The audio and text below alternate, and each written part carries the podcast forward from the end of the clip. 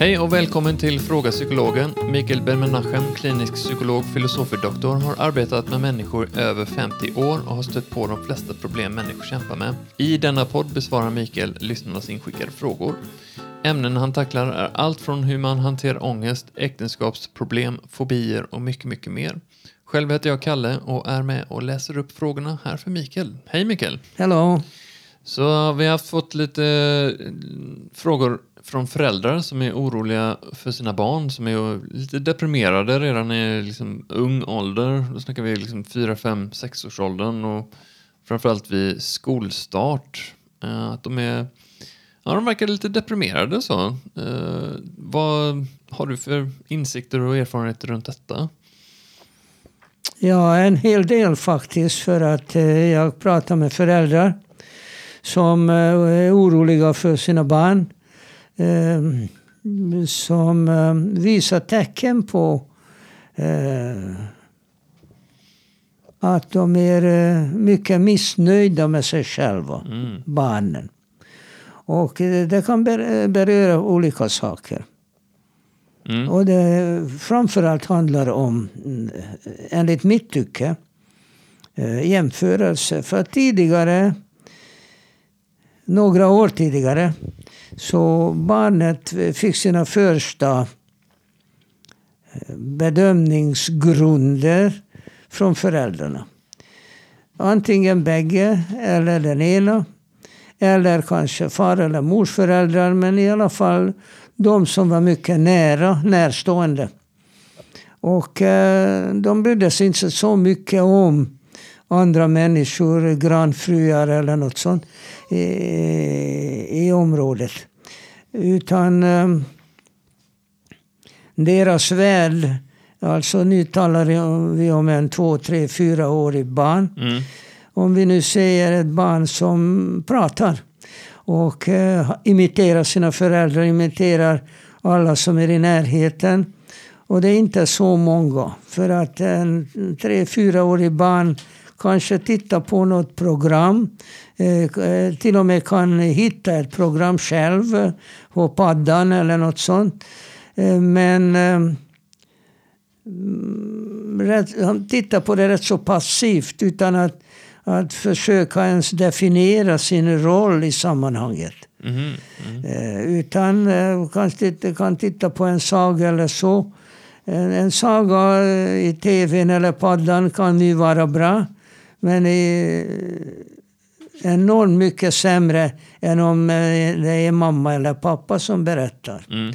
Eh, Som ger trygghet och rutin och behag. eh, Och säkerhet. Och när världen öppnas och det öppnas på ett väldigt skrämmande sätt för barnen. För att de i mycket tidig åldern börjar kunna handskas med de här medierna. Mm. Och eh, då är jämförelsegrunder enorma. Jag menar, idag, om du tittar på kosmetika som finns på bordet av en tolvåring. Och du har ju barn eh, ungefär i den här åldern. Mhm. Eh, när det gäller flickor, ja, det är chockerande. Ja.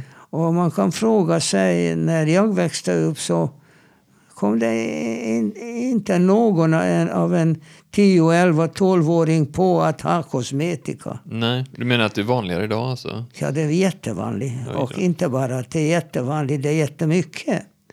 Jag menar ett, ett litet barn med, med hennes eh, vackra eh, ansikten. Alla ingredienserna är så fräscha och fina. Eh, deras eh, hudfärg behövs inte bättras på. Man behöver inte eh, smeta in lite röd färg för att de inte längre har någon naturlig sådan på sin hud. Eller ögonen. Inte naturligt vackra som det är. Mm. Utan att man måste ju använda en hel massa kosmetika, eh, ögonbrynen och, och eh, f- eh, fransarna, att det ska vara långa och eh, eh, så du måste använda, jag menar 15-åringar använder falska eh, eh, fransar, öron, ögonfransar. Helt otroligt. Eh, och ingenting tycks vara tillräckligt bra för en 12-åring. Mm. Och eh, det börjar lite senare, alltså inte vid 4-5 års ålder. För att de barnen helt enkelt inte vet hur man använder dem. Men du, eh, om du ser lite äldre barn så, eh, så de lär sig en hel massa eh, av sådant. Vad är det för krämer och eh, pudrar och, och vad heter det, ögonliner och allt det här Mm. eh, kan användas. Visst. Och eh, varför? Eh, det här ofta kommer ifrån den delen av självbilden som en del barn eh, tycker att eh, deras självbild är inte bra. Nej. Och jämförelsegrunden, det är det som är problemet. För tidigare, ja, ett litet barn så kanske såg ett par andra barn och kanske såg tio när de gick i dagiset. Eller 15 eller så. Och eh, om vi ser att en flicka och går i en grupp i, i dagiset Mm. så hälften av gruppen är pojkar. Hon bryr sig inte om det. Så är det, finns kanske 28 flickor. Och eh, titta på de andra och mm, jag tror inte att de gör bedömnings, eh, bedömnings eh, koll. Jag tror inte de jämför. Att de tittar i spegeln och så jämför de andra sex, sju flickor i gruppen. Jag tror inte att de gör det. Inte i alla fall i fyra, fem års ålder. Men när de börjar kunna handskas med internet, ja då är det en hel värld som öppnas. Mm. Och de här flickorna, de är mycket måna om att eh, hålla på två timmar med att eh, göra färdigt, som det heter, sitt ansikte och ta foto och lägga ut på nätet. Mm. Och eh, inte bara det att man måste jämföra sig med de bilderna som 12-åringar lägger ut på nätet. Utan eh, så kommer i mobbningsdelen i bilden. Om eh, en grupp av någon anledning inte tycker om någon i gruppen Mm. Så, så kan de börja mobba och eh, anmärka hennes utseende. Och eh, redan det här är en mycket ordentlig orsak för depression. Menar du, eller du verkar antyda att det är mer tjejer som gör den här äh, jämförelsebeteendet. Är, är det det? Eller gör killar det också? Ja, men på annat sätt. Mm. Och jag tror att det är mera utbrett hos flickor. Mm. Eh, killar inte i samma utsträckning lägger ut foton av sig själva. Och det är ett faktum. Eh, de, har, de har gjort sådana mm, mätningar. Mm. Mm. Eh, eh, killar de försöker med, med egenskaper Ja, och liksom ska vara macho. Och vad är det som gör macho? Framförallt att de kan göra vissa saker som kanske andra inte kan. Men eh, ofta så handlar det om sport. Mm. Och eh, då innebär det att de hör till en viss grupp eh, som gör någon sorts sport tillsammans. Eh, det är ytterst sällan till exempel en indi- individuell sport.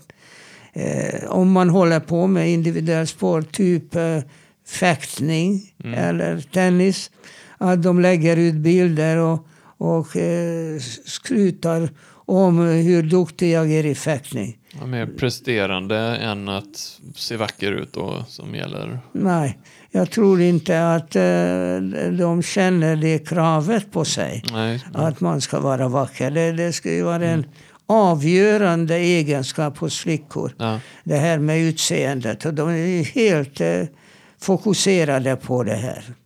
Synd att eh, de är i sån tidig ålder, eh, att de blir av med sin oskuldsfullhet på något sätt. Att de ska, redan liksom ska... Ja, de gör det på alla sätt. Ja. Jag menar sexuell debut i 12-årsåldern är inte ovanlig i Sverige.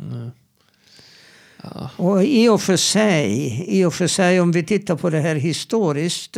Om du tittar på konfirmation och eh, judendomen eh, bar och bat mitzva. Som betyder att eh, när är man giftesmogen. Eh, en gång i tiden, kanske i historiska tider, eh, så eh, ansåg folk inom judendomen att en 12-årig flicka, alltså det, det går kring eh, eh, det här eh, när, när en flicka börjar menstruera. Mm. Och, eh, och det här är lite senare idag. Men jag tror att i 12-13 års ålder var rätt vanligt. Och eh, de gamla ansåg att flickorna är mogna lite tidigare än pojkar. Och det är därför så bestämdes det av rabbinerna att en 12-årig flicka är giftesmogen och en 13-årig pojke är det. Mm. Eh, och de kunde gifta sig faktiskt. Men praktik och teori är eh, två olika saker. Mhm. Och det innebär att om en 12-årig flicka och en 13-årig pojke gifter sig så betyder det inte att de ska eh, skaffa bo och måste försörja sig och så vidare. Utan de bodde kvar eh, hos den ena eller andra eh, föräldraparet. Ofta hos flickans eh, föräldrar. Då bodde de där flera år. Och inte behövde eh, tjäna sitt le- levebröd heller. Mm. De kunde delta i olika aktiviteter, absolut. Och flickorna lärde sig kvinnogöra och pojkarna lärde sig också mans eh, sysslor. Men i princip så bodde de hemma. Mm. Alltså hos sina respektive eh, växel- antingen hos flickans eller hos pojkens föräldrar.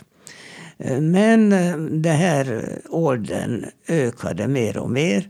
Och idag har det nästan eh, gått för långt. Mm. Så att en 13 30-årig eh, kvinna ofta inte anser att, att hon är giftesmogen.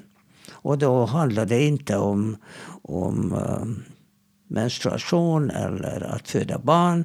Utan hon tycker att hon har inte levt tillräckligt mycket. Hon har inte prövat på tillräckligt mycket och så vidare. Mm. Som om det här med parförhållande skulle handla om eh, träning och hur, hur många eh, har de avverkat, så att säga. Eh, som om det vore någon sorts sport, att jag har haft eh, 10, 15, 20, 30 pojkvänner och då, då har jag liksom prövat på. Ja, och det är snarare avtändande för många killar om- om tjejerna har varit ihop med en hel drös med killar innan. Ja, det, de gör en sport av det här när de eh, berättar för varandra. Och ofta överdriver naturligtvis. Skryter om och, och försöker göra de andra avundsjuka. Men vad jag eh, försöker eh, säga i det här sammanhanget Mm. att eh, på grund av de här kraftiga eh, jämförelser tack vare det här eh, I ung pla- plattformar. Ja. Mm. Och jag har haft patienter. Jag har haft eh, till och med fyra femåringar, flera, som kunde handskas med en padda hur bra som helst. Utan att de kunde läsa och skriva. Så att de lär, lär sig signalerna och, eh, och eh, symbolerna. Och de går efter de här bilderna och eh, symbolerna. Så de, de kan eh, surfa faktiskt. Mm. Och hitta olika program. Och eh, hittar eh, alla möjliga plattformar. Det kan göra en fyraåring idag. Och, eh, och vad han kan göra det är att eh, helt enkelt eh, titta på. Och där ser han liknande barn och jämför. Mm. Och eh, när det gäller många barn, och det är väldigt många som, som lägger ut bilder och, och allt möjligt. Så behöver inte det barnet kunna läsa någonting utan bara titta på hur de ser ut. Och de har ju mängder med kosmetika på sig redan i mycket tidig ålder. Och tittar i spegel och jämför. Och upptäcker att, att eh, de ser mycket sämre ut. Så de vill försöka och se bättre ut också. Och eh, det lite beror på hur föräldrarna reagerar på det här. Och när de tycker att en fem eller sexåring ska väl inte ha kosmetika på sig och tycker nej, du, det, det, det, det, behöver du inte göra. Du är vacker som du är. Mm. Men det är bara en person, mamma, som ser det här. Och de tittar på tusentals bilder som, som talar ett annat språk. Mm. Så de tror inte på mamman. Och de kan bli arga på mamma eller besvikna. Och framförallt ledsna för att de tror att de kommer ingen vart med jämförelse. Och då börjar de generalisera. Mm. Och det är det farligaste. Det är det farligaste när de tycker att alla är snyggare än jag. Ja, nej, men jag har hört fler och fler eh, vuxna prata om att de inte kommer ge sina barn eh, tillåtelse till sociala medier förrän de är äldre. Uh, så att, uh, jag tror det ja, fler, fler föräldrar eller blivande föräldrar som börjar tänka så nu. Ja, men en hel del eh, föräldrar eh, tycker att det här med paddan och de här sakerna de fungerar som babysitters. Jo, jo, det kan vara jättebekvämt. Herregud. Väldigt många föräldrar som inte riktigt, för att de inte lever i, i barnens värld, mm. inte, förstå, inte riktigt förstår de här fallgroparna.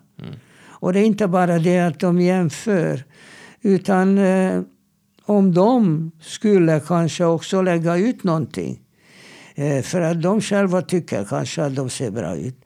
Och sen eh, en grupp eh, eh, ungdomar och de kan vara våldsamt elaka. Mm.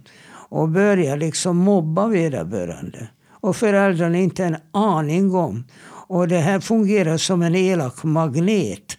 Att det här barnet, eh, trots att fick så många negativa eh, feedback, så de är tvungna att titta på det. Det liksom, liksom drar deras uppmärksamhet. Det är nästan en, en självplågande, ett, ett självplågande beteende. Mm. Att de liksom suger åt sig alla det negativa. Mm. Vad de andra säger att du är ful, du är dum, du, du ser jätteäcklig, luktar illa, allt möjligt. Mm. Alltså föräldrarna ofta inte anar vad deras barn är utsatt för. Mm. För att de inte riktigt begriper vad barnet tittar på. Visst. Ja, men du har alltså träffat på många föräldrar då med eh, barn som har dessa symptom? Ja, inte, inte många, men en hel del. Mm. Och eh, det gör att jag eh, försöker att hitta någon lösning på det här. Och det är inte så lätt. Mm. För att eh, det är ungefär som en eh, pandemi. Mm. Det är väldigt svårt att, att stoppa det. Och eh, även om man försöker stoppa eh, en pandemi så, så är det inte säkert hur det hela kommer att sluta. Kan du den här historien om penicillin? Uh, ja, jag har hört det någon gång, men du får gärna, du får gärna dra det. Ja, så att när Fleming upptäckte penicillin så började de tillverka och eh, i andra världskriget. Eh, till Europa kom det mestadels efter eh, andra världskriget men USA-armén, alltså den amerikanska militären, hade det redan under andra världskriget. Mm. Och om du läser lite om Sveriges medeltida krigsföring och, och tittar lite grann på svenska eh, hären, eh, olika militäraktioner. Mm. Så det, som jag, om du läser Moberg eller eh, liknande författare, det finns inte liknande, han är suverän. Mm. Men ja, Eivind Johnson. då, då upptäcker du att eh, de flesta soldater i de här krigen eh, dog av, av sjukdomar. Mm. Inte i slagfältet. Mm. Och eh, när penicillin kom med i bilden så, eh, så blev det här problemet löst. Och de flesta soldater dog inte av olika infektionssjukdomar. Eh, Olika små sår kunde infekteras och döda en person. Men vad hände efter världskriget? De hade ju en, en enorm eh, tillverkning av penicillin. Ja, vad ska de göra med allt det här penicillin? Eh, en del tyckte att vi, vi lägger ner tillverkningen. En del tyckte att eh, det är så många människor som är sysselsatta med att tillverka penicillin. Det bör vi inte göra. Ja, vad ska vi göra med det? Ja, de bestämde sig för att eh, ge det till, som gåva till tredje världen. Mm. Och det resulterade samma sak. Det dog inte alls eh, lika många människor av olika sjukdomar som det gjorde tidigare. Så resultatet är en befolkningsboom som hela Europa kämpar med just nu. Mm. Befolkningen i Afrika har tiodubblats. För att eh, barn dog inte av olika mm, barnsjukdomar som de gjorde tidigare. Så eh, i princip så, så skapade det ett annat problem. Och eh, så är det med eh, internet också och barn. att eh, Man försöker och på något sätt stoppa det här plattformtittandet hos små barn. Men det är väldigt svårt. För att kanske, kanske Ma- Mattias föräldrar har gjort en sån här. Eh, De bestämde sig för att det som inte heller är så vanligt, att mamma och pappa mm, tycker likadant. Mm. Och vad som är ännu svårare det är att säga likadant. Men det finns sådana familjer, tack och lov. Eh, och då säger de, nej Mattias, eh, de här är ju eh, stängda för det. Och han hittar dem ändå. För att eh, de har i alla skolor nu för tiden. Och jag är ofta ute i skolorna. Och eh, jag var i en mycket modern skola här om veckan. Och där upptäckte jag att varje klass hade en låda där de laddade alla barnens paddor Mm. som gavs till barnen av skolan. Ja, det var gratis. Och jag lovar dig, Kalle, att skolan inte har en aning om vad barnen tittar på när de sitter på korridorerna på golvet och jämför olika bilder och, och program med varandra. De kanske inte får eh, titta på vissa saker hemma, men det gör de i skolan. Till exempel. Mm. Eller så säger Mattias, eh, mamma får jag gå över till Johan? Vi skulle leka tillsammans. Så det låter så gulligt va? Och visst, visst, självklart, det kan gå. Och eh, då har du ingen aning om vad de två sysslar med. Om, eh, om Johans föräldrar inte har till exempel sådan spärr. Och jag vet inte hur mycket föräldrar kan ju sätta sådana spärr på de här paddorna som barnen använder. Jag vet inte om det är möjligt. Det är kanske möjligt. Vad, vad tycker du? Ja, jag begränsar mina barns både telefoner och eh, iPads. Ja, och, men du menar att eh, de har det i handen men de inte är kapabla att titta på något? eh, viss, vissa, alltså alla appar, vissa, vissa program kan de inte titta på? alla appar som de skaffar måste de få godkännande från mig eller deras mamma då. Eh, och eh, de apparna de har är de flesta som är någon slags, eh, om det är YouTube eller spel och sådär, är tidsbegränsade också. Att eh, de får bara spela en, en timme om dagen tror jag Ja, det är. Youtube, tro eller inte, det är det enda plattform som är tillåtet i, i Ryssland idag. Mm. Och även om de vågar inte yttra sig om kriget eller så, så kan de titta på Youtube. Ja. Så att eh, det sipprar igenom ändå även i, i, i, i diktaturer. Det är inte samma idag. Det, det, det kommer igenom på något sätt. Och det, det är problemet med småbarn också, att det är väldigt svårt att, att begränsa. Och du vet, begränsar man för mycket så det blir ännu mer lockande. Då, då försöker man på något annat fiffigt sätt titta på vissa saker. Så det är det som är problemet. Som du säger, man kan som föräldrar göra vissa begränsningar. Men de kan titta på de här plattformarna när de inte är hemma. Och inte med deras egna plattformar. Det kan ju vara vänner, kompisar, skolan, eh, en klubb, vad som helst. Så att de kommer åt det ändå tycker jag. Eh, som förälder idag, för mina barn, de är 9 och 12 år, så är det en ständig kamp att liksom få dem att, att släppa de här apparaterna. Så dels är det liksom från ena änden så, så har vi satt restriktioner på tid och, eh, för dem och, Uh, så. Men och, så försöker jag jobba från andra änden också, att liksom uppmuntra dem och till, tillgodose dem andra slags eh, fritidsaktiviteter och, och, och, grejer om intressen. Jag tycker att du har helt rätt. Att om du, men det innebär ju verkligen att du inte betraktar eh, de här plattformarna som babysitter. Utan du eh, rör dig från det här eh, bekväm bekvämligheten. Mm. Och eh, i och för sig så kan man förstå det också. Men du, du har ju arbetat åtta timmar mm. och du är även fysiskt trött eh, efter arbetet. Och du måste ge mat, du måste laga mat, måste handla.